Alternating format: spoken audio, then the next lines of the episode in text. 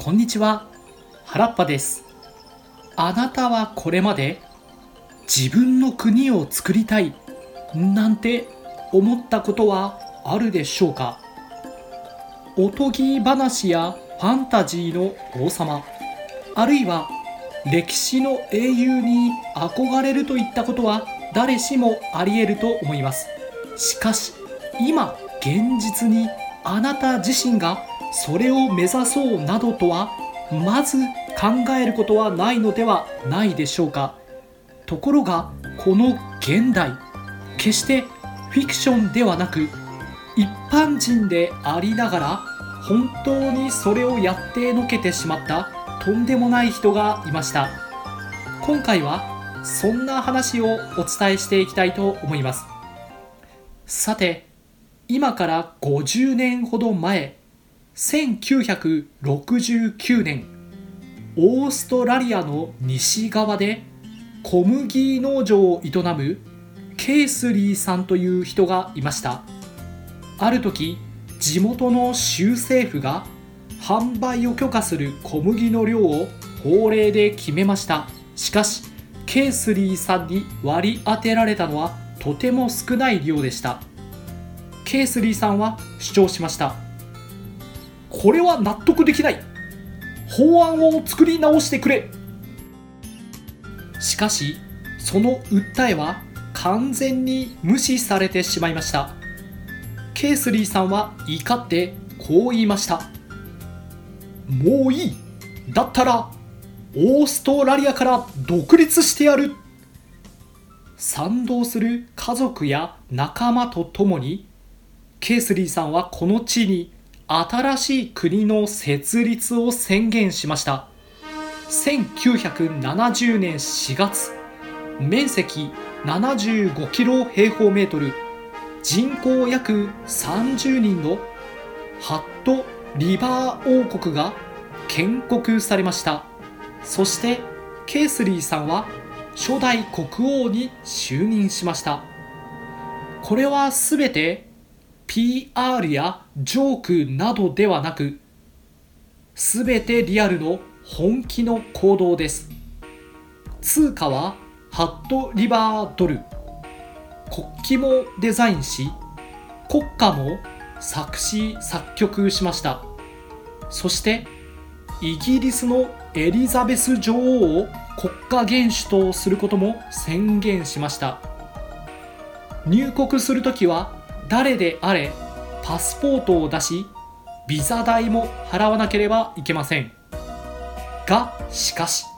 当然これに納得しないのがオーストラリア政府です。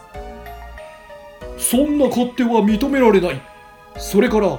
あなたは税金を払っていない。オーストラリア国民としてちゃんと納めなさい。とこのように通告するもいやここは別の国だからと全てスルー当初はいろいろな対立で両者は火花を散らしたものの徐々にまあここまでするんだったらしょうがないよね。という雰囲気が醸し出されハットリバー王国は途中ハットリバーリバー公国と名前を変えたりいろいろありましたが未承認の国家ながら事実上ずっと独立を保ちました。やがてこの話を聞きつけた旅人やマスコミも訪れ観光業が成り立ちました。王国への入国ビザは約300円。しかし多い時には年間4万人が訪れたといいます。そうすると300円 ×4 万で年間1200万円もの収入です。さらに王国のお土産屋ではオリジナルキーホルダー帽子はがきなどのさまざまなグッズも売られました。本業の小麦の売り上げも合わせハットリバー王国の経営は成り立っていました。また隣接するオーストラリアの州には友好の証と称し農産物を送るなどなんだかんだでうまく関係を保ったりもしていました。ちなみに日本からもマスコミや観光客も訪れておりハットリバーと藤子不二雄のアニメ「忍者ハットリくん」は響きが似ているというと国王も大喜び。忍者ハットリくんのイラストとともに一緒に記念写真を撮るなど王様とはいえ偉そうというような壁は全くなく多くの人に親しまれました。そうしてそんな史上稀に見る偉業を成し遂げたケースリーさんでしたが2019年2月残念ながらお亡くなりになり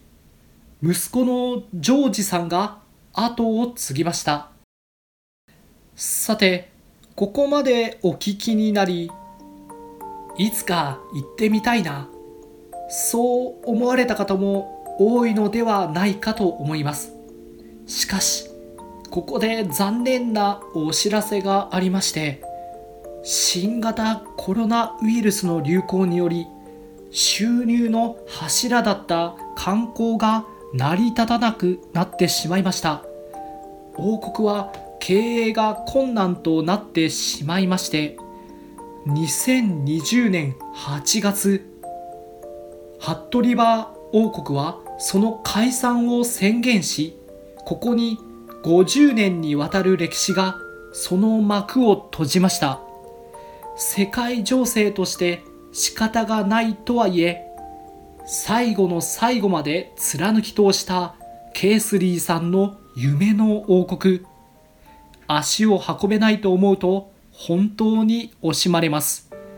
しかし今回このハットリバー王国の話をしたのはただ面白エピソードというだけではなく大切なことを教えてくれる気がしたからです。私たちが暮らすこの世の中はこの世界は思い通りにならないことばかりです。それに対して不満や文句だけ言うのではなくどこにもいい場所がないなら自分が理想郷を作ろう。これはとても大切な考えだと感じます。ああ今の政府はダメだ。ろくな政治家がいないね。この日本においても周りではよく聞く言葉です。もちろん本当に正さなければいけないことに関しては声を上げなければいけません。しかしおそらく不満を感じる政治家をどうにかして皆排除できたとしてもあるいは世界住みたい国ランキング上位の例えば北欧やニュージーランドといった国に移住できたとしてもきっとそこにはまた別の不満や理不尽が存在しているのではないかと思います。世界の切り取り方は自分次第。ケースリーさんは大切なことを教えてくれている気がします。ぜひこの学びを忘れないように生きていきたいです。さてこのハットリバー王国についてはウィキペディアにも掲載されているほか今も王国の公式ホームページは残されており閲覧することができます。もしご興味がありましたらぜひインターネットなどで検索してみてくださいそれではこの度の話についてはここまでとしたいと思います今回もご視聴いただきありがとうございました。